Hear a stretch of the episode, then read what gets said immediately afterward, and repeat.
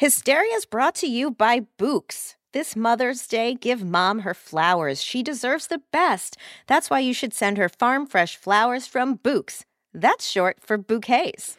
And right now, you can get 25% off your entire Bouqs purchase. Here's why everyone likes the Bouqs company. Bouqs is different. Their flowers are cut fresh and sourced directly from the best flower farms, so they last way longer. They even have flowers grown on the side of a volcano. Which I love. Bouqs has modern designs and unique flowers you can't find anywhere else. Bouqs is simple. Go online, pick the delivery date, and you are done.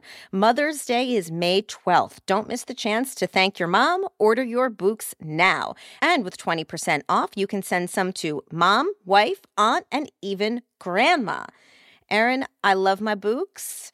I love a flower that lasts forever, and my Bouqs arrangements really do last a full solid week. Mm-hmm. Yeah, I have. Uh, I have some sitting on my kitchen table right now, mm-hmm. and they've been there for several days. And usually, when I buy them at like the grocery store, they're sort of like starting to crap Fade. out pretty quickly. Yep not with Bouqs. They stick around. They look beautiful.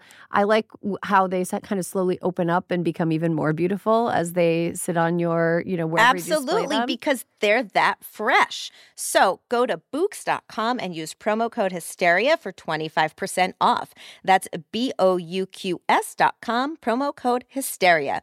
Bouqs, promo code Hysteria.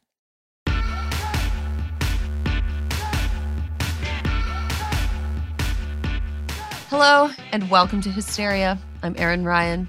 And I'm Alyssa Mastromonaco. Alyssa, did you know if you cry a lot right before bed, when you wake up, your eyes get like mega puffy?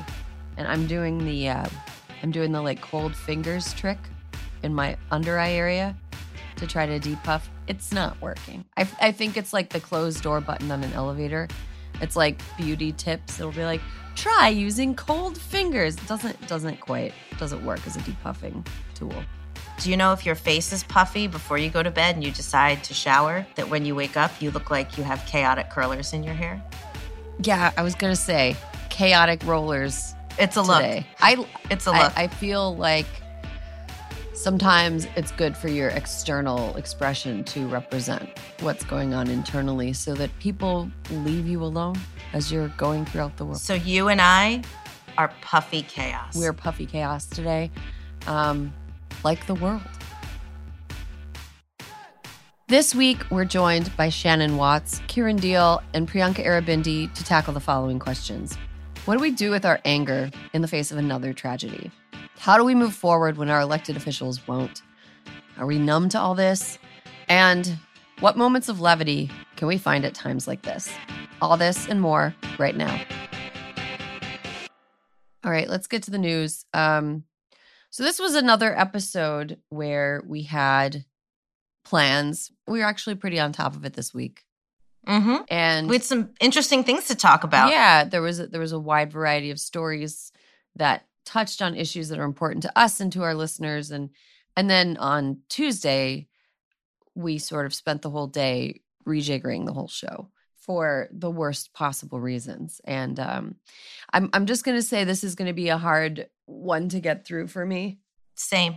So it's it's been a rough a rough run of news I think for for people. Um been a rough run of news for me. I'm not even like personally directly impacted by these things right this second but what is happening is is deeply upsetting what is happening in this country is is deeply upsetting i will introduce a bit of levity before we get into the story a few weeks ago when the draft roe opinion was released and it was clear that not only does uh, do, do a majority of the Supreme Court have a contempt for Roe v. Wade, but a majority of the Supreme Court have contempt for women and people with uteruses. Um, somebody commented that when I am furious, I sound like I'm hammered. And I just wanted to say it's that is the way Yes, that comment has come through. That is the way I, that that is like the the curse of being from the upper Midwest. That anybody that is from that part of the country, when they're really really mad, they sound hammered. Um, I'm just going to put that out there. I am I am not currently hammered. I'm just I'm very mad and very sad. Um, so this week, uh, on Tuesday, there was a mass shooting in Uvalde, Texas, where at, at least 19 students and one teacher were killed and over a dozen were injured. Um, as of Wednesday morning, those are the numbers that we have. It might change. These things always change. Mm-hmm. The suspect is an 18 year old man.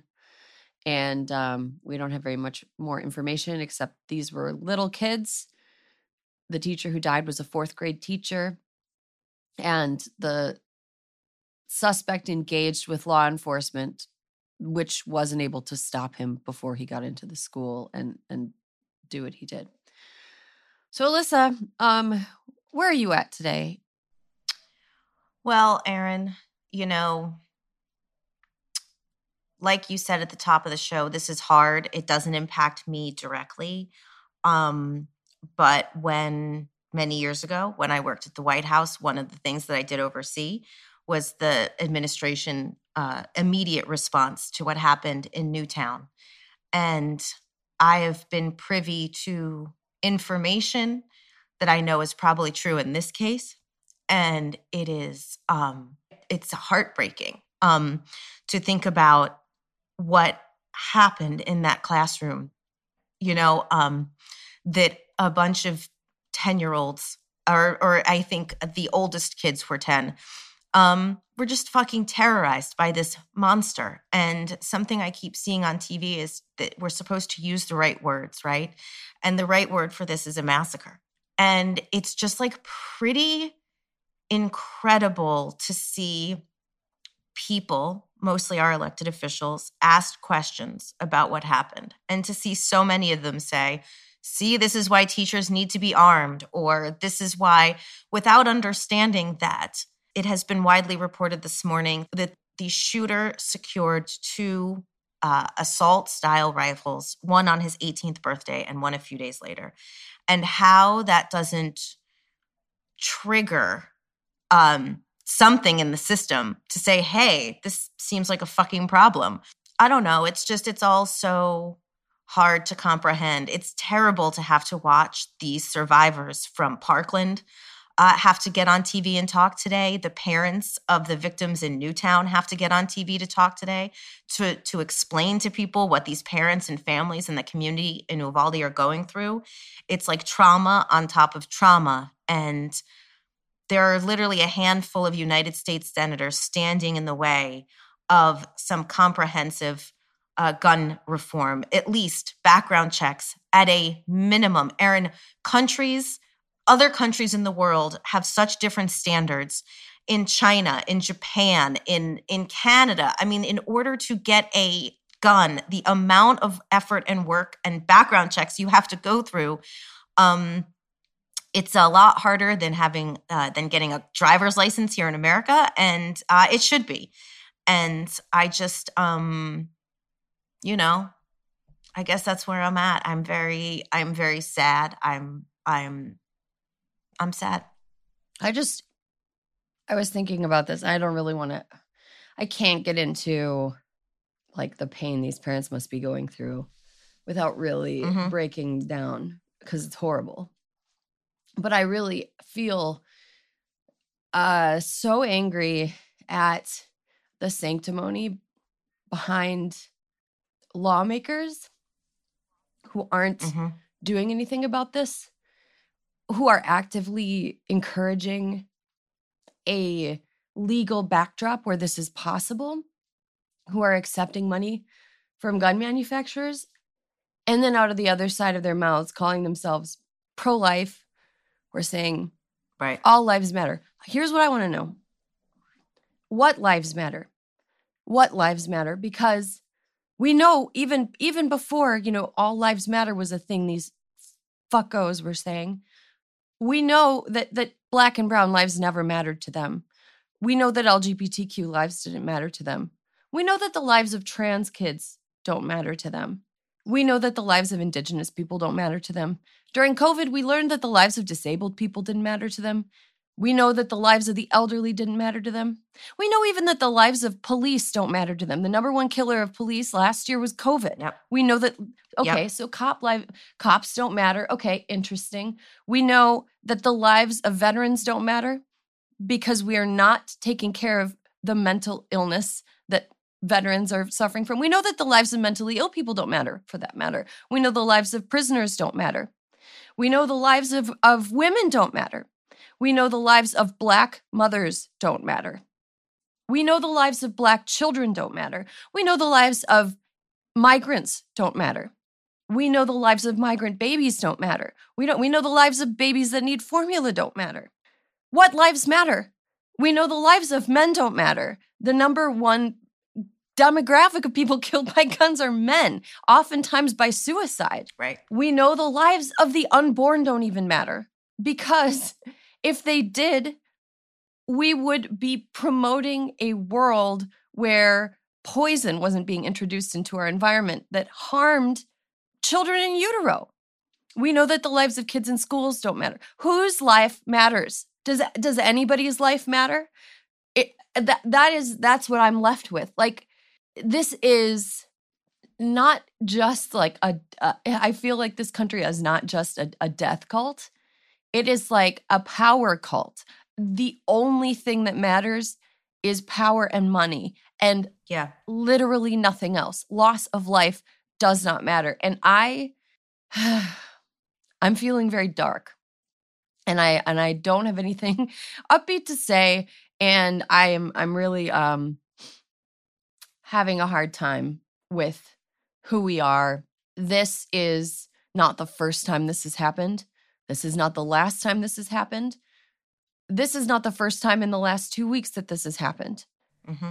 But this is something that has has pushed me to a point on top of all the cumulative harm and and and pain and confusion and anger about the things that have already this is the thing that has pushed me to a point where I don't know I'm feeling very hopeless. And I'm sorry to say that well, into a microphone, but that's how I that's how I'm feeling. Well, one, you're allowed to feel however you want to feel. And it's really hard not to feel hopeless. But I think that you and I really lucked out today because we have an incredible guest here to talk to us about this. Yes. And I'm going to say, whenever we talk to Shannon Watts from Moms Demand, mm-hmm. on the other side of the conversation, I feel energized by my anger instead of kneecapped mm-hmm. by it. Right now, I'm feeling kneecapped. So Let's take a break and come back, regather our thoughts, regather our spirits, and move forward in a positive direction.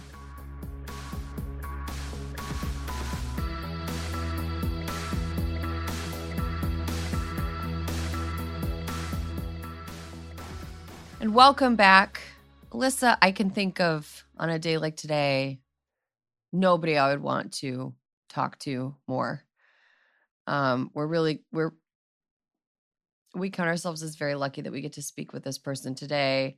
Um, she's a dogged advocate. She is an inspirational person. She is the founder of Moms Demand Action, the largest grassroots gun violence prevention organization in the country. Shannon Watts, welcome to Hysteria. Thank you for having me.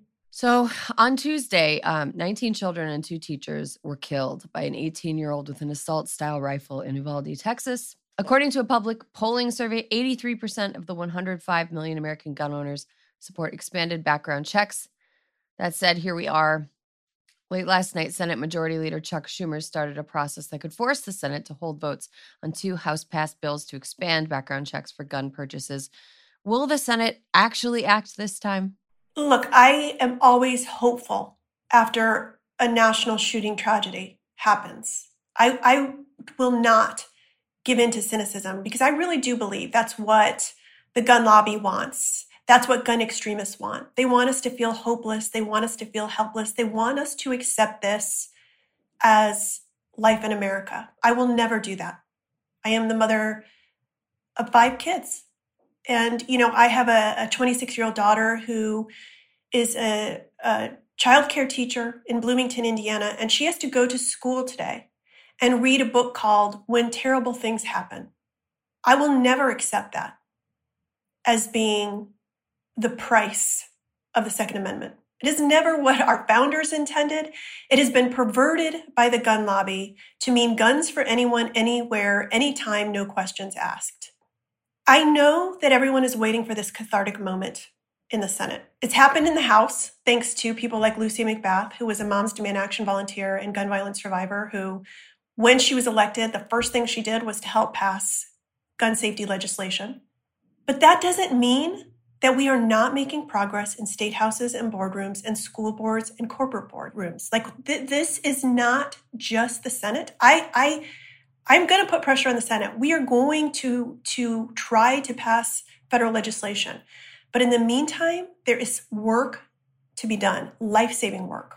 What are some of the most common sense gun measures that could be enacted? Can any of this be done through something like an executive order by President Biden? There may be more that he can do. I want to be clear that the Biden Harris administration has done more than any administration in history on this issue. I was just at the White House a few weeks ago when President Biden signed a, a ghost gun ban a new rule that will regulate ghost guns the same way that regular firearms are regulated. But right now, our nation is a patchwork of gun safety laws. And we're all only as safe as the closest state with the weakest gun laws. That is why we do need federal action. Now, in the meantime, we have been passing strong laws, frankly, in blue states, and we've watched lawmakers weaken gun laws in red states.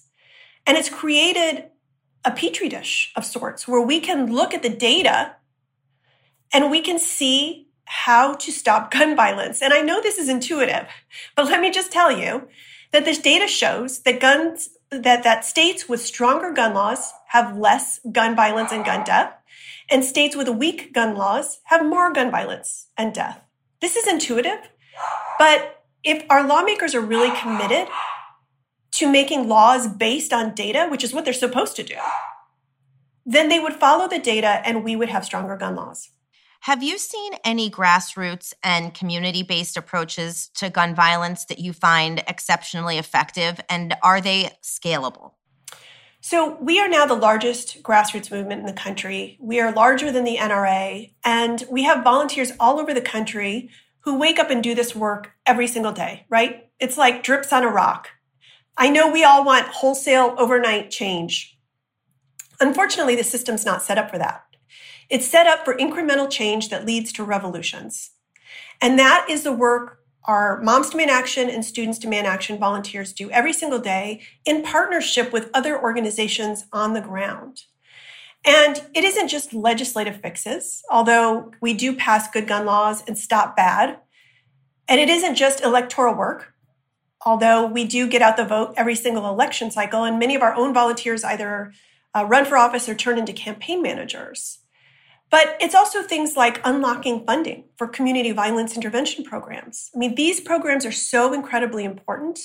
Uh, at the state level, we've unlocked hundreds of millions of dollars to fund them. On the, I'm on the board of Advance Peace, which is uh, an organization d- that does this community violence intervention work, and they're so effective. And then at the federal level, we unlocked about a billion dollars. So these are programs that, that desperately need our funding and our support given the rise in gun violence right now in this country.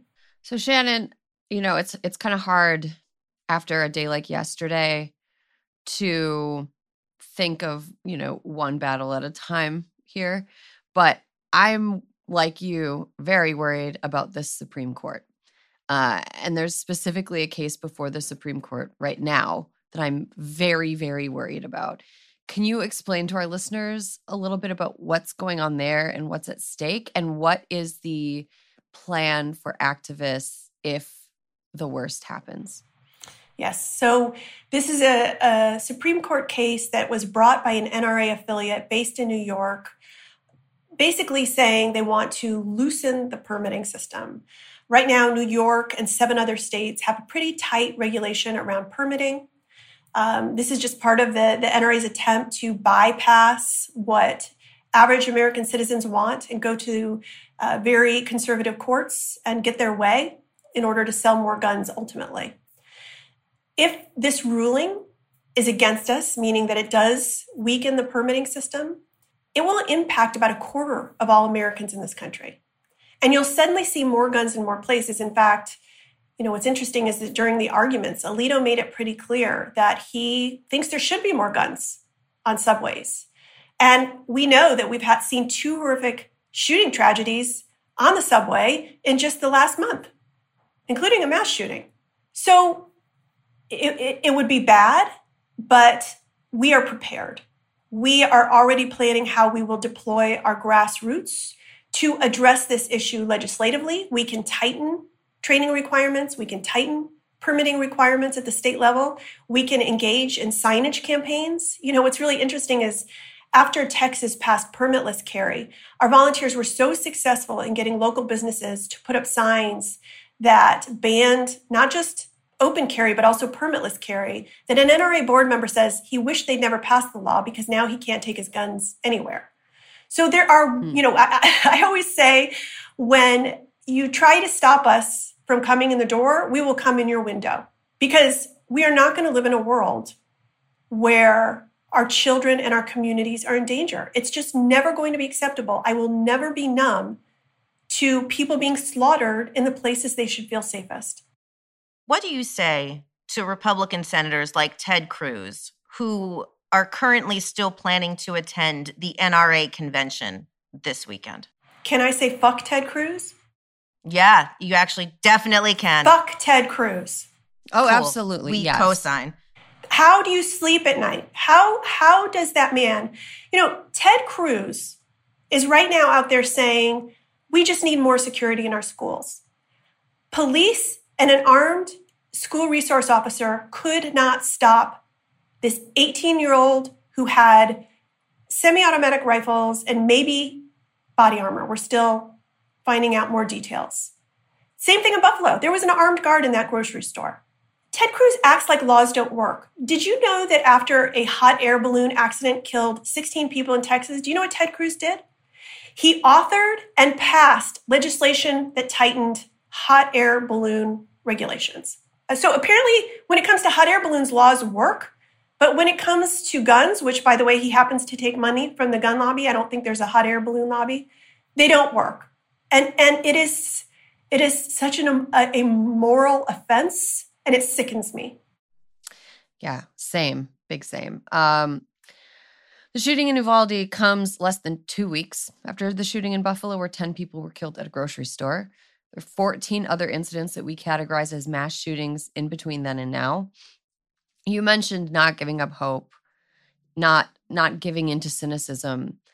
How, Shannon? Like you're you're out of all the people that I follow on social media, of all the all of the activists that I keep up with, you are the most on top of it. And it is some of the bleakest shit. How do you stay hopeful? You know, I don't know what other choice there is. If the other option is doing nothing and sitting on the sidelines while we watch this slaughter of innocent people, I can't do that. I don't know why this is my life's work. I have never been impacted by gun violence. But after the Sandy Hook school shooting, and, and frankly, shame on me as a white woman for waiting until I felt like my children weren't safe in their schools to act. But that's what got me off the sidelines. And I think sometimes we see this as such a heavy lift or hopeless. And again, I think that's exactly, you know, that's a that's a, a feature, not a bug. If we give into that, if we give up, then this will be the outcome over and over again. We can change this. I am watching it happen again, a decade of experience. I'm watching it happen at the local level every single day. We have a 90% track record of beating back the NRA in state houses every year for the last six years. We've passed background checks in 20 states. We've disarmed domestic abusers in 29 states. We've closed loopholes like the Charleston loophole in 20 states. We've passed red flag laws in 20 states. Over 2 million families in this country have received secure storage notifications because of the work we've done through school boards. That is life saving work. And it all matters and it all adds up. And I just would encourage everyone listening to us first of all, please text the word ACT to 64433, and we will reach out to you right away and tell you how to plug in where you live. But find a piece of this work you're passionate about, whether it's legislative work or electoral work or cultural work. Find what speaks to you and do it. There's a story I tell about activism that I read before I even started Moms Demand Action.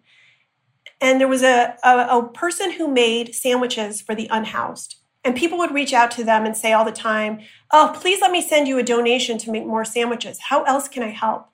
And this person said, Make your own damn sandwiches. People, hmm. make your own damn sandwiches. Get off the sidelines, use your voices in your vote. If you're one of the 50% of this country who hasn't been impacted by gun violence, God bless you. But it is coming. It is coming to your community. So act. Shannon, uh, thank you so much for joining us today. Um, I texted ACT only to realize that I had already texted ACT. And uh, I was like, oh, yeah, I got to re engage in making the sandwiches because I think yesterday and the last couple weeks have been just a huge wake up call to, to people who are on the sidelines. So, Shannon, thank you for all the work you do. Thank you for taking the time to join us today. And, and, and thank you for your words. We really appreciate you and the work. Thank you so much. Thank you. Take care. Thank you so much.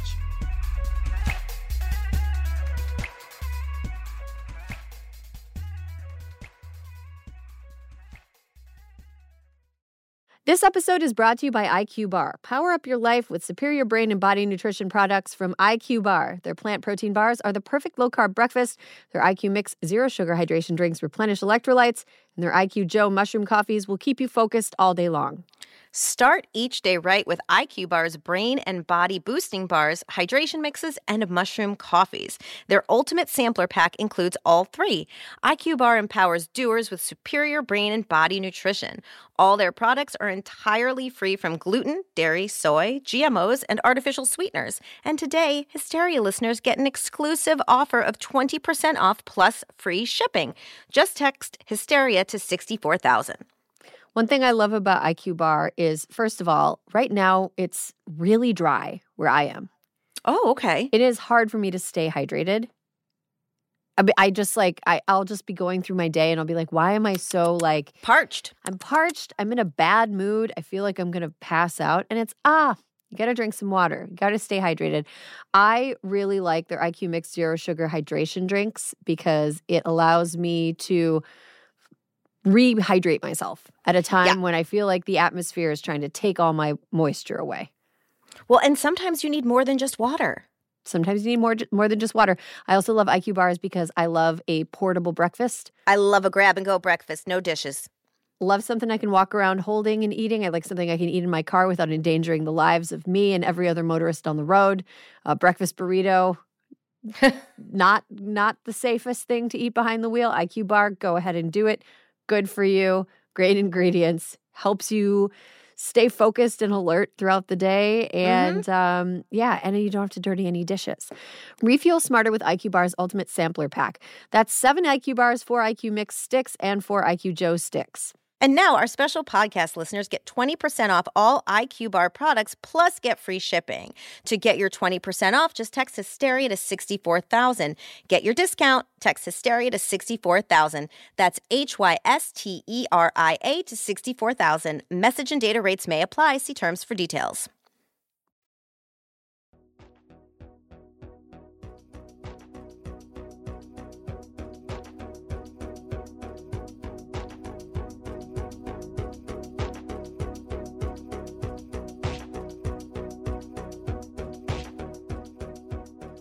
We have reached the part of the show where there's a bigger group of people having a conversation in depth about something that has piqued our interest this week. We were going to talk about something entirely different, Alyssa. Mm, we were. We were going to talk about um, we were going to talk about a topic that we had been hesitant to bring up because we were like, "What a mess!" And what then, a you know, mess. what a mess! life. Uh, so Johnny Depp Amber Heard trial. Nice to not have know to- you. Go on without us. Yeah, you're gonna have to carry on whatever mechanisms are causing that circus to run. We'll have to carry on without us commenting on it because we're going to talk about something else. So, uh, we've got two amazing women joining us. All of our listeners know and love them. Priyanka Aribindi, host of What a Day. Welcome. Hi, thank you for having me back. It's been such a long time, but I'm happy to be here. Well, you're welcome anytime. But now that your schedule is all busy, I'm kind of like, oh, I don't know. Priyanka might be like doing like marching quickly between rooms. We record at night, so I can always do this in the morning. Ooh, good. I write that down. Whoever Yeah. hasn't. uh, um, and up next, you know her and love her. She's a comedian. She's doing some live shows that she's going to tell me and you about after this because I don't have them written down in front of me. Kiran Deol. Hi, Kiran. Hi. Hi, Erin. Hi, Alyssa. Hi, Priyanka. Good group. Good Yeah, good- group. Good group. Um, how's performing, live performing been going for you and where are you next? Oh, it's good. It's been really fun. I think people are excited to be back um just in the world a little bit or sitting with other people and like yeah, I think it's been really good. I'm going to they're solidifying it. It'll be Portland, Seattle, Vancouver, Philly, and London. Um, so that'll be like a yeah, we'll see what the the dates look like. I think kind of like late summer, early fall. So I got Cool. a I got a minute chilling here with you. So if anyone has a barbecue that they want to invite me to for Memorial Day, anyone, listeners, Yeah, wait, anyone. same. I also do not have plans for Memorial Day. You guys are gonna get you're you're gonna get invited. You're going to get invited places. Um, just putting it this that's the kind of listeners we have. That's exactly yeah, right. we do have a good group. Um, so Kiran, I want to start with you today. Um, because like I said, we were going to talk about Johnny Depp, Amber Heard, and the myriad number of, of circusy issues around that whole mess. But we're moving on to a different and uniquely American tragedy. And the way that this is not the first of its kind, won't be the last of its kind. And how we've all sort of lived with this as a low hum in the background for most of our adult lives. So, Kiran, you kind of wanted to change the topic to um, just the omnipresence of mass gun violence in this country, and I would just love to hear your thoughts on, you know, what the recent news has been. Yeah, um, I think it's a really, it's a really challenging. Obviously, it's a challenging topic for eh, like that Stephen Kerr. I, I'm sure you guys talked about that. His, um, you know, that very like impassioned plea that he made when he was going to be talking about basketball and having experienced violence in his own family or losing his dad to that kind of gun violence. Um, Mhm. and the fact that there's the such Golden a State recurrent Warriors. Yeah, yeah. And he kind of talks about, you know, we can't become complacent to this because it's almost like when an entire nation has undergone the like the tragedy of um a recurrent theme again and again and again, you know, it's almost like a PTSD where there's a numbing effect, you know, over time where it doesn't because it's so consistent and there's uh I think a helplessness from folks where it's like, okay, well, this has happened during the Obama administration, it's happened during Biden, it's happened during Trump, it's happened it just it's an omnipresence. And, and Ryan, you have a you know, you have a daughter now who's going into school. Like I, you know, I have a mom who worked in elementary schools and like did those drills. Did those like there's they have codes and drills and backpacks that they're supposed to hold and like that's a part of the training now. It's a very it's a very confounding and and tragic problem and it and it you know we all we all know this but it's like the way you treat your your children and your elderly is who you are um and there's a kind of real something very sad about about a, you know kind of like realizing somebody's like this isn't who we are but it's like again and again this is who we are until we change Mhm. it Priyanka, do you feel numb to stories like this, or do they hit you the same every time? So I've been thinking about this a lot actually just obviously in the past day with, you know, how I process and how how this story, you know, came about and and how I reacted. I think and I'm like a, I'm a little ashamed to say it when I first saw the news alert, it did not hit in the same way as then going on. And I don't suggest anyone spends time on Twitter. I don't think it's a good place to spend time, but like reading, you know, the minute by minute details and about seeing the actual children's faces, things like that. There are things to me that made it a lot more real. But I do, I don't know, my initial reaction sometimes, and I don't know if this is just working in news and having had that experience, having grown up at the time that I did in this country, but it didn't initially at the very first, my very first encounter of the story, like strike me in the way that it did as the day progressed. And I don't know if that is just the environment that we have fostered with this happening so often that our initial reaction is just to do that for self-preservation so you can kind of like go on through your day or I mean I don't I don't I know there are so many people who react like that. I don't want to like say it's an indictment of us. I think it's an indictment of our kind of society and and, and what we've kind of become. But no, I, I think for me it's definitely a delayed processing and seeing some like real humanizing details and that that sort of make a story more tangible and more real, especially for me in this case, children. Mm-hmm. What's the first mass shooting you remember? Like this has been going on our whole lives. Like, you know, not our I mean, I was I was born in 1983. So, you know, late 90s when they started really hitting headlines. It hasn't been going on my whole life, but Priyanka, you're a bit younger than me. So, what's the first time you remember this happening? Yeah, I really don't have so many distinct memories from in grade school or even high school actually. I think the first time that I really like remember feeling like hit by a ton of bricks by like the enormity of a situation like that was Sandy Hook. I was in college, my first year of college at that point in time. I remember exactly where I was that day and feeling like, "Oh my god, what is this world?"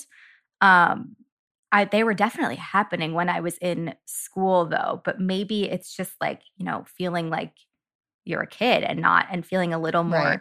insulated and ha- not having the internet be the same exact way it is now and the pervasiveness yeah. that it has now. Um, but I would say Sandy Hook, I think, is the first one that I really distinctly remember. Yeah.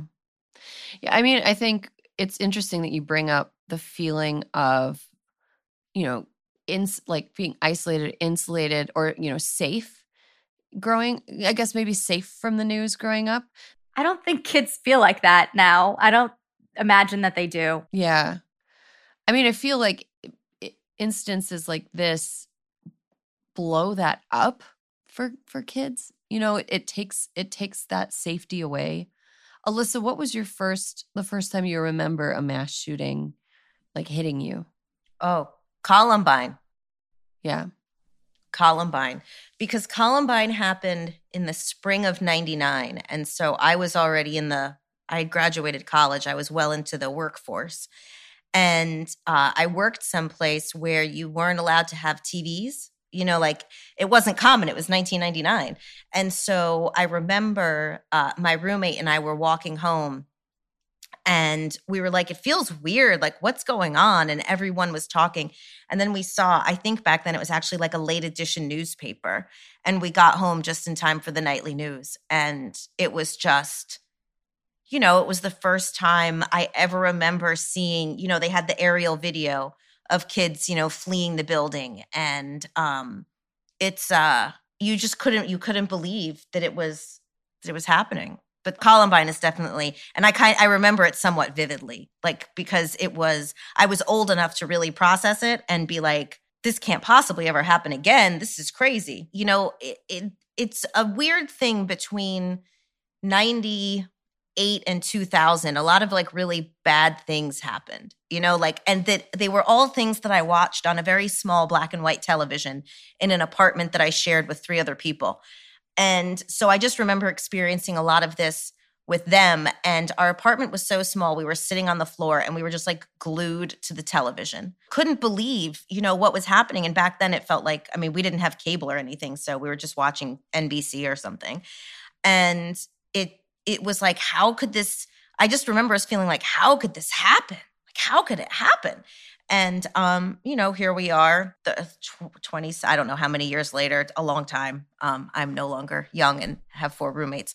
But um mm. it was unbelievable at the time. It was and in a true way, not like yesterday when we saw the news and it was terrible but you did believe it was happening. At that time, it was actually this, you really couldn't believe that it was happening. And it was at a high school. And um, the interviews that they had with, I remember just the, the panic and the terror of the people, the students especially, that they were interviewing uh, who had fled the school. And it was just fucking terrible. Yeah. It, I think the first one I remember was that spring Columbine. I think like Columbine was the one that was. It was really, like April of '99. Right. And I remember it being yeah, all over the all over the news and part of the way that it was covered was, you know, we we realize now in retrospect was like a real like miscarriage of journalism.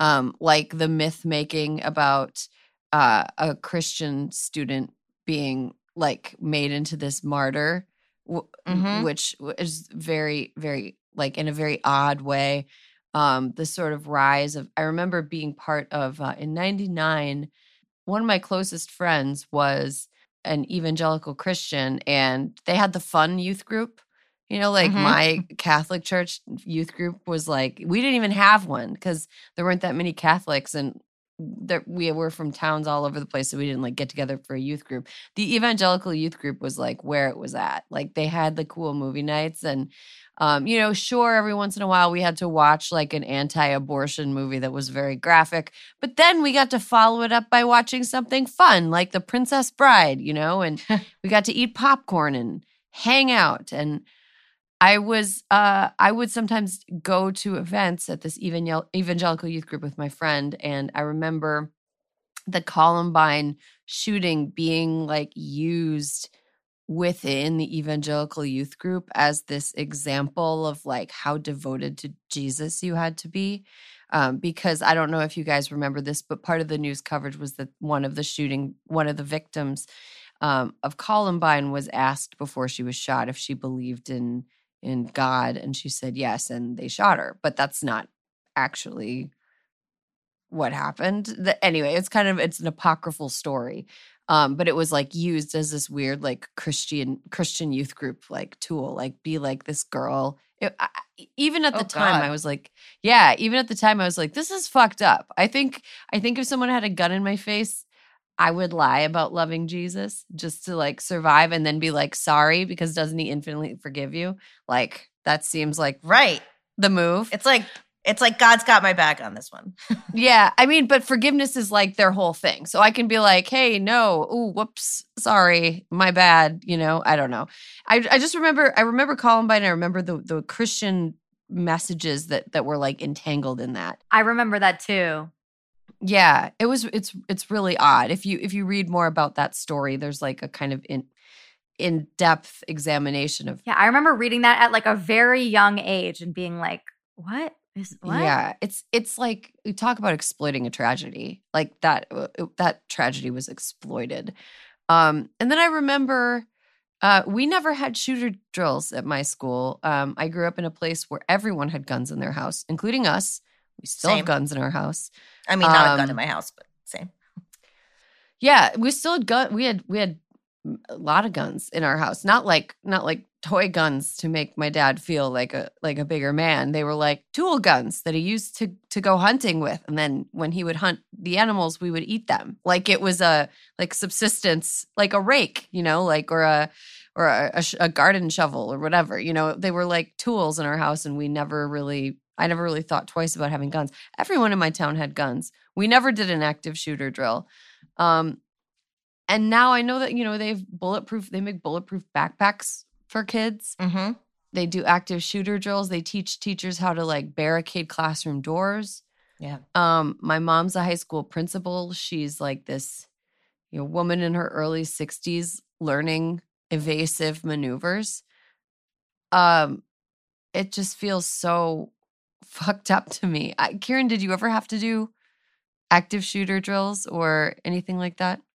No, no, but um, but Parkland is very close um, Mhm. Mm-hmm. to both where I went to high school and where my mom teaches. You know, so it's a it's yeah.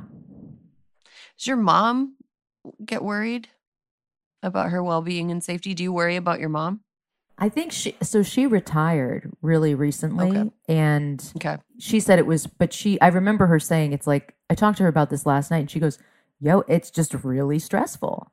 Like how would hmm. it not be so stressful? You didn't nobody got into teaching, you know, to be like, "Oh, okay, now, you know, you, you didn't get in for the paperwork and you didn't get in for this." Cuz like it's funny what you were saying Alyssa about it being like um like there was a true like you couldn't believe it and you remember Mhm. where you were cuz that it it really strikes me like like 9/11, right? Yeah. Like Yeah. that's a thing that hasn't that like like it's a thing that you remember happening and like but 9/11 hasn't happened again and again and I'm you know and it's but this continues to happen and it's happening to our to our own citizens and you know it's like the killers inside the house kind of vibe. So I'm sorry I don't know I don't know how to be more articulate about it because I think it's just the repetition of it is what do you continue to say over time Yeah. with something that's clearly so um so viscerally and deeply unacceptable no matter wh- who you are where you sit politically like no one's like oh i want to see children die in a classroom that's like pretty basic humanity you know you know, growing up, I certainly didn't have active shooter drills, but I'm of the age where we actually, in kindergarten and first and second grade, I remember uh, nuclear bomb drills, you know, where Yeah. you would either get in the doorway or you get under your desk and you put your head down. Mm. And I think about how scared I was at the time, but knowing that something like a nuclear bomb, a, a missile was so far outside of reality. You know what I mean? Like you practiced for it, but you'd go home and your parents are like, are you scared? You know, don't worry. It's probably never going to happen. And if we did, we'd probably know it was going to happen. And and I was so so scared. And I can't imagine these little kids, these tiny little kindergartners and first and second and third and fourth and fifth graders who are like, okay, so today is bad person drill and this is how you use your backpack and you know the teacher's going to go to the door and, and barricade it with the desk and everything and i can't imagine because when they turn on the news at night or they look on the internet they'll know that there's a real chance that it could happen and so that's why i just you know i think about how scared i was so scared when we would have to do those drills and and i i think even then i knew that it was a very remote chance they would ever happen but these kids they know they know that it's possible and so it must just be so fucking traumatic for them. It's like childhood robbing in a way even for the kids you know the kids that are that that are close to these tragedies it is it, it is like a war crime. Like they are yeah. essentially like they're ex- essentially veterans of a war that they never ever should have had to be close to you know? And for other kids they're getting something taken from them the kids who have to have that awareness in their mm-hmm. heads of like what happened like the difference between this mass shooting that happened in an elementary school i can't believe this is a sentence that i have to put together and the last mass shooting that happened in an elementary school is i i have a, a kid now and there are, are things about being a parent that you're prepared for like okay she's you know six months old time to teach her how to eat solids. Okay time to do this. She should be you know there are these developmental milestones but then there are also these milestones that i hit as a parent where i realize like oh she has to deal with this now. Like or this is Mhm. something that awaits her in the world and you know the other week i was just kind of going about my day and i realized that i would have to explain 9-11 to her at some point probably Mhm. when she's like in daycare. Um and i realized i would have to explain all of this shit to her. Yeah I, i'll have to explain all of it to every kid has to have this explained to them. Some kids have to see it up close you know and and other kids just have to have it explained to them and picture it in their heads like you know like they have to imagine it happening to them. And i never had to imagine it happening to me. Right. That's it it's so fucked. It's so fucked that we've we're in a country where we've we've just decided that this is just the way that we deal with this ongoing problem is teach kids that it might happen to them and so they need to be prepared. It's so um it, it it's it makes me so angry and you know i i've never um when we've been doing this show we've we've been covering we've covered a lot of stuff and i've never like had to stop recording until today. I've never had to like stop and step away from the microphone until today and you know there have been huge there have been tragedies all around the world but this is yeah this is the first time i've ever had to to stop and and i don't i don't know i i guess like as a parent it just is it's hitting me really really hard um and it's hitting me different and I guess I, I feel the pain of of you know both the kids and and and now the parents who have to like introduce this into the universe that their children live into is is like now I'm telling you that this could happen to you and it it just it just makes me so mad. So, you know, I know that all of us have a lot of like anger. Um I just think that today would be a great day for us to like each of us give out a fuck that guy. We had Shannon Watts on earlier. She said fuck Ted Cruz. Yeah. I just uh, I wonder if like there's any guy that's kind of percolating to the top of your head as like the the the king of the fuck that guys this week. Uh, Priyanka, you kind of had a little, you smiled a little and, and nodded. It's really just because there are there's so many. Okay, Do, who are your nominees for this week's like fuck that guy? There's a this is a big fuck that guy tent. We can fit a lot of guys in the fuck that guy tent this week. really a bunch. Um, I immediately, when you said that, thought of just I think like it was Tom. Not not saying that this is Tommy Vitor. No, he's he's great. He tweeted a thread about all the ways that Greg Abbott um, kind of made it easier for this kind of event to happen, and all of the ways that gun laws have been loosened in Texas. Uh, and just reading through that is absolutely like I don't know the last time I felt my blood boil quite that much. Um, yeah, so this one goes out to Greg Abbott, not Tommy Vitor, who's great. Um, yeah, definitely Greg Abbott for me. Okay. Kiran, who's your top of the fuck that guy list for you? An old classic, Mitch McConnell. Mm. Love it. Bring back the That's classics. I'm just gonna, yeah, I'm just gonna leave it there. Um, pretty upset about the lack of action from the Senate. Hmm. Hmm. I feel like Mitch McConnell is to fuck that guy. What you know that that song that's like shout da da da da da shout. You know that song.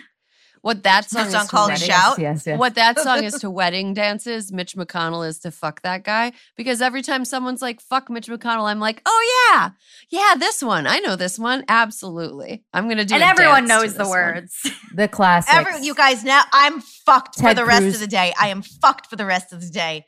A little bit louder now, a little bit softer now. Yeah, Right. assholes. Yeah, exactly. Fuck Ted Mitch Cruz McConnell. is the Macarena. Right, right. Ugh. And then Ted Cruz is Yeah. the Macarena of weddings.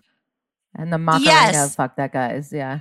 Exactly, because you're like, oh, this fucking guy again. Oh, I guess I know how to I know the words to this, but I hate it. Um Alyssa, who's who's the top of your fuck that guy playlist, if you will? Oh, I got to go with Priyanka. It is Governor Abbott. He is one for the for actually this I can like really my specific fuck that guy for him comes down to the fact that I did not know that I think it was last year Californians bought more guns than Texans and he made a statement that was like Texans go out and buy those guns like we can do better. Um yeah, I saw that on Twitter yesterday and uh, by enough people that I, I I'm pretty sure it was real. Um, but yeah, way to go, real cheerleader for the cause, Greg. why fucking why do you want that's so weird. Why would you want more people to have Because he wants more money from the NRA, obviously. Ah, yeah. Man, that yeah, fuck that guy indeed. Would love to also know what the deal is with that event that's supposed to happen. Is it like tomorrow or Yeah. I was curious about that. Yeah. It was Friday in in Houston. I that is no surprise. Allegedly, Ted Cruz still planning to attend. Still planning to attend. Right. The NRA, which we all like, we know that, that's like a Russian front organization. We, like that's well established. Yeah, obviously. It is not like a real. It's like a. It's a okay, cool. We're just. It's Russian intel. We're not. Let's not pretend that Once Tish James is totally done with them, maybe they'll be completely gone. that would be nice. Um, I want to say. I'm going to say fuck that guy to all of the like. But what? ab- This is a category. All of the like. But what about the children? Maud Flanders style female Republican senators, Joni Ernst of Iowa, Marsha Blackburn of Tennessee, like releasing their thoughts and prayers like farts into an elevator. Like, get shut the fuck up. Like the best, the best, the best thing to do, I think, if you're a, a pro gun Republican in moments like this, unless you have like a kink for being just flamed on Twitter, just shut the fuck up. Shut the fuck up. Do not remind me that you exist. I also just don't get how anybody is using the phrase like thoughts and prayers at all anymore. Like it's everyone makes fun of it. How do you think that means anything other than like what we've made fun of you for the last decade? Anthony Jeselnik has an entire po- like comedy special called Thoughts and Prayers. Like and it is about how It's baffling to me. and it, it's like years old. It's a great he's a it is a years old comedy special that every everyone has seen. to me, it's not even like just the elected officials. Like there are like regular people I also see using that phrase. And I'm like, I don't think that like you mean anything badly by this. It's just like, how do you not know that this is like the most like that phrase means nothing? It actually means like Right. I don't even know. Like it's it's crazy to me that people use it. Right. It's the paradox of like, how are you online enough to tweet, but not online enough to know that this isn't the thing to tweet? Right. You know, it's like lesson one of Twitter. Like, along with like, I don't under any circumstances gotta hand it to like the the drill tweet. Anyway, recommend shut shutting the fuck up or like, you know, getting your soul right and getting right with whatever God you believe in that absolutely would not be in favor of this because like I guarantee you look I'm not I'm not a uh, religious person I think right now I'm a agnostic with an atheist rising but I do wish that an afterlife existed um, and I wish that within the afterlife there was a room and I think I've talked about this before I wish that when you died there was a room that you went to where there was a camera that live streamed to the internet. And in the room, you were told, and your reaction was streamed live, whether you were going to heaven or hell. And then the door to one of them opened, end of stream. Because I would just love to see when some of these people reach the afterlife, I would love to see them react to the knowledge that they are going to hell. I just the look on their face. I'm for it. I'm for it. That imaginary scenario is what is, is what sustains me through days like today, uh, when I can't even get through a recording of a podcast without getting upset and emotional. Okay. Um, Priyanka and Kiran, stick around. We're going to take a break. And then when we come back, we are going to talk about the ways that we are lifting ourselves up and trying to stay sane in some of the most insane moments in the news and in our country. Stick around, listeners. We'll be right back.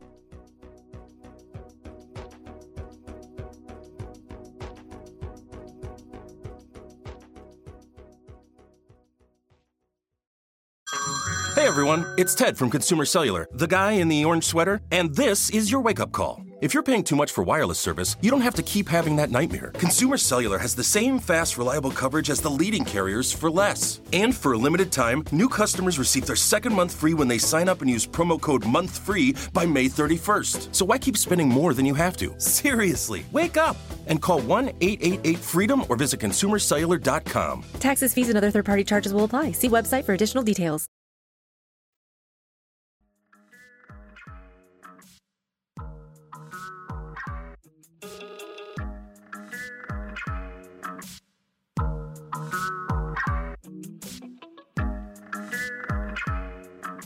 And welcome back.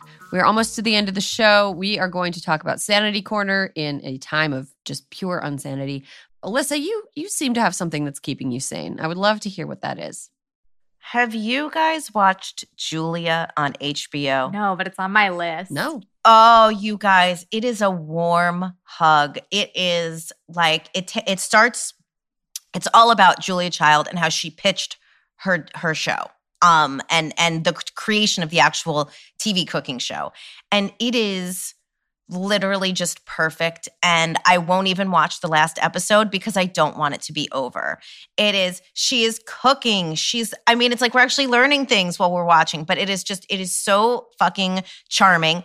Bebe Neuwirth and David Hyde Pierce are like reunited. She plays her best friend and David Hyde Pierce plays Julia Child's husband and it is uh it's just it's really fucking interesting and it's fun and it's just it's a warm hug. I mean watching her butcher a chicken, it's fine. Like I'm for it. It's it's it's and you know it shows that she was nervous and but also that she was like I also love it as a story of a woman who really found her calling in the middle of life and it does um, kind of latch on to that a little bit. Like I think in the first episode, she gets a hot flash and she goes to the doctor and he's like, "Yeah, girl, it's menopause."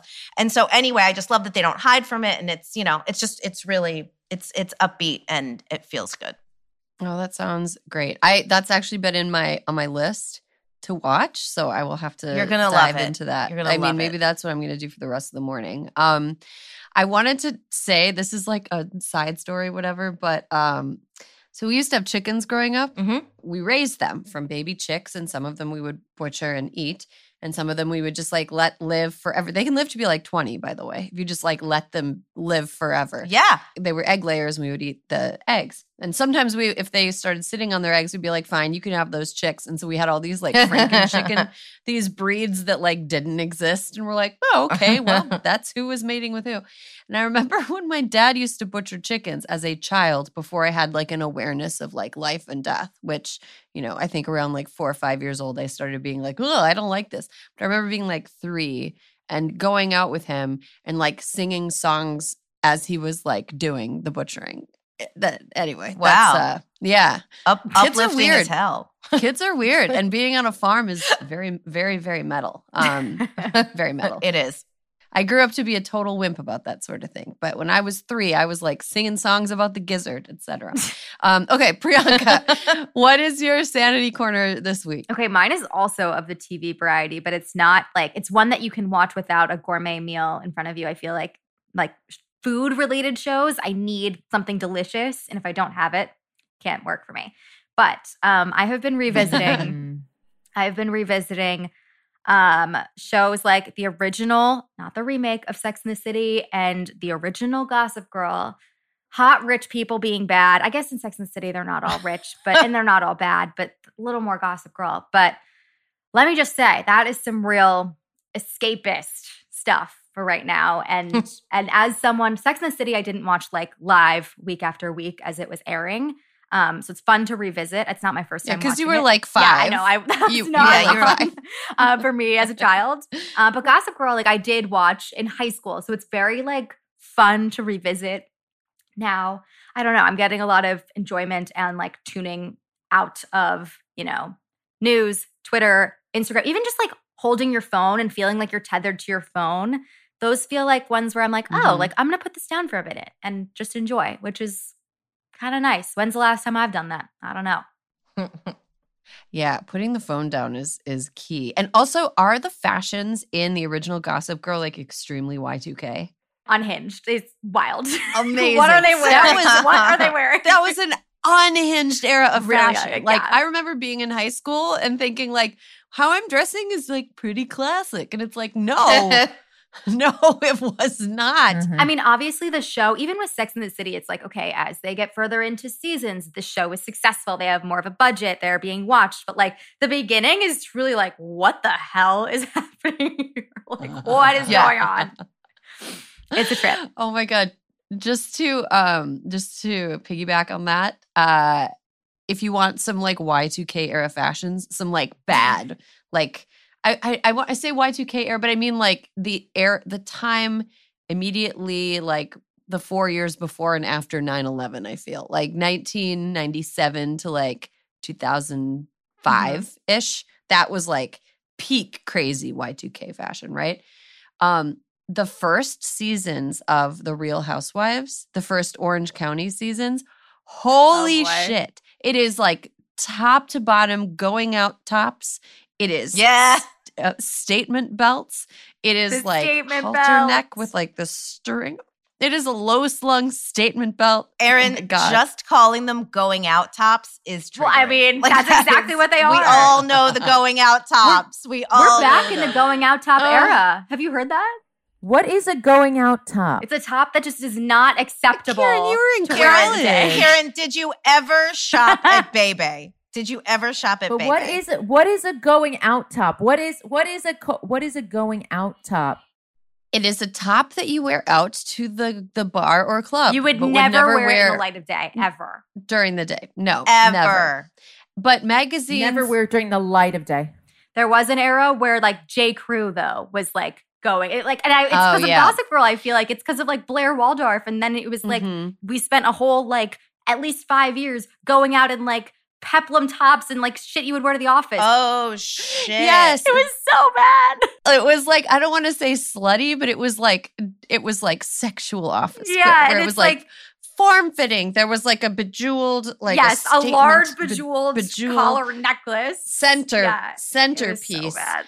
Um, and that evolved, I think, into the cold shoulder top, Mhm. which still is with us to this day. But cold shoulder tops can be worn at, at all times of the day, and they are always bad. Um, but the, but the going out top. So this is like man, clubbing. It's a so you're talking about like clubbing attire and or anything you wear in Miami whenever you want. If it would Yeah, fly yes, in Miami, it's a going out it to- top. That's why You I'm like, wear I to a think I'm like, sports this is an evergreen thing. This isn't, you know, or like if you go to any place that has a club. They're back in a big way this year. I feel They like that are. is what I've heard. Yeah, they're back. They're they're like a. I think the thing that characterized the going out top was like some form of embellishment, like a lace or some beading or a, like a, a weird cut. A lot of beading, a lot of like a sequined piece, an applique, something in the center, something going down the middle, something like a lace up side. It was like something that made it not appropriate to wear to a job interview without like a cardigan or like a blazer over the top over the top of it. And you could only wear it to a job interview if you were like interviewing to be like a cocktail waitress, you know? Yeah. Yeah, it was a whole thing, Kiran. You were in college at the time. I'm surprised that you didn't enc- encounter uh, going out tops. I don't know. I'm I'm like, well, I'm just thinking about like going to like seeing clubs now and it's like yeah people wear but and it's also this is miami all the time i don't see it as like particular i don't see it as particular to an era like it's like women looking like wearing tiny tops to go out and like and like party doesn't doesn't strike me as like that strikes me as a pretty like evergreen mm. situation Oh. I think the difference is that I stopped doing it. Here's what I think. I think when you say going out clothes, no matter okay, when you're talking about going out clothes, the age you are is the memory you have of what you wore then. So there have always been going out clothes, but for me, you say going out clothes, I'm thinking lavender eyeshadow, frosted MAC lipstick, black booty Oh, yeah. pants. Okay, you know what I mean when I say booty pants, the black booty pants and platform Steve Maddens, okay? Going out.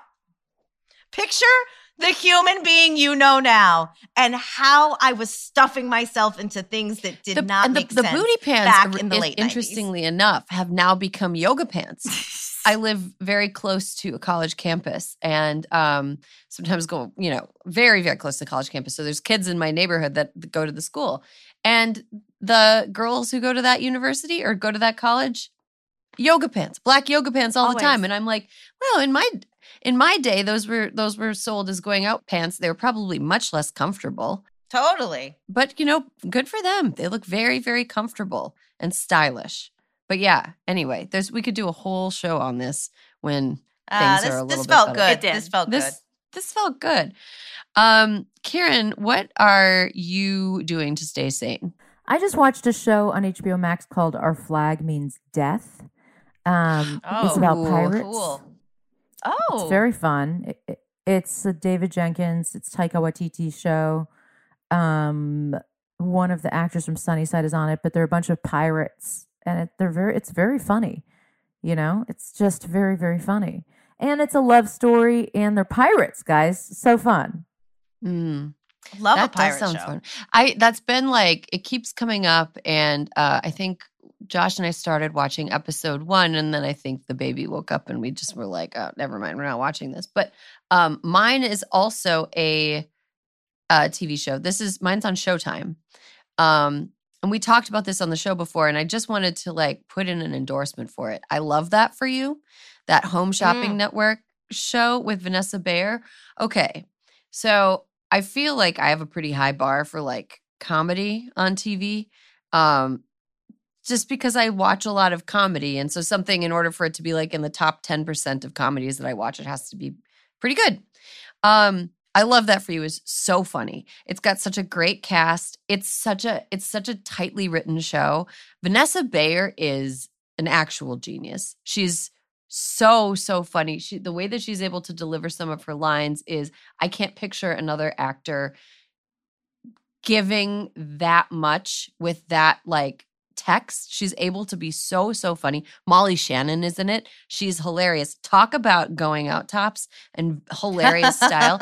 The stylist, and I love that for you, deserves an Emmy because it's so funny. It's a bu- it's a bunch of hosts and a couple executives and people behind the scenes that work at a home shopping network. Vanessa Bayer is uh, the newest host with A Secret, and uh, Molly Shannon is like the veteran home shopping network host that um, Vanessa Bayer's character Joanna used to look up to as she was growing up.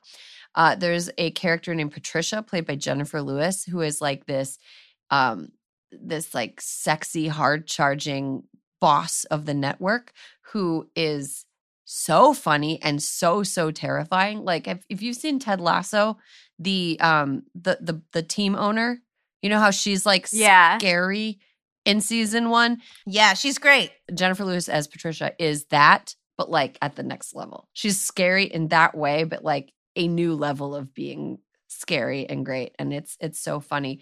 Um, I love it. it I think there's only there's five episodes out right now, and um, I'm gonna watch one through four again, and then watch I number five. that's this I'm is what I'm doing this afternoon. It's just, and it also has this like I don't know if you guys remember Ugly Betty, the America Ferrera Yeah. show. Yeah. You remember how that show just was like fizzy and fun and really Yes. well done and it has a sort of it reminds me of like ugly betty at its at its best and like i mean that in the best possible way. It's just like it's just a lot of fun. So i love that for you on showtime. I think you can stream it on hulu right now if you have a showtime add-on um, and that's my sanity corner for this week. Um, and that's all the time we have. Kiran and priyanka thank you so much for joining us uh, this was a really hard day. And I have to say that talking to the two of you helped me feel better. I I really mean that. I feel I feel better now than I did when we started the show. So thank you guys for being here. Alyssa, thank you for being my ride or die and bearing with me this week. I have been an absolute mess. Uh thank you to You're perfect. No, you're perfect. Uh, sometimes. Thank you to Shannon Watts um, for all the work that she does and for taking the time out of her day to chat with us and to give us some interesting and important perspective about how to move forward in the face of tragedy. And listeners, thanks to all of you. Thanks for sticking around to the end of the show this week. I know it's a hard week. Um, next week will probably be a hard week also, but we're going to be here and we'll be putting out another episode for you. So, more hysteria next week. I am from another planet. This nation, fuck Janet. But these girls gotta fan it. Y2K email and scan it. Don't take no for an answer. Hysteria is a crooked media production. Caroline Reston is our producer. Our executive producer is me, Erin Ryan.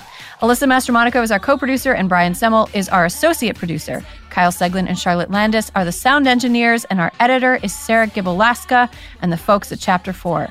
Thank you to our digital team, Nar Melkonian, Nia Kelman, Milo Kim, and Matt DeGroot.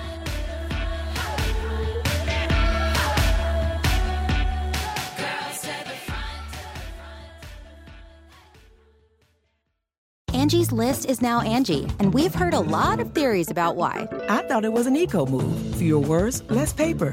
No, it was so you could say it faster. No, it's to be more iconic. Must be a tech thing. But those aren't quite right. It's because now you can compare upfront prices, book a service instantly, and even get your project handled from start to finish. Sounds easy. It is, and it makes us so much more than just a list. Get started at Angie.com. That's A N G I, or download the app today.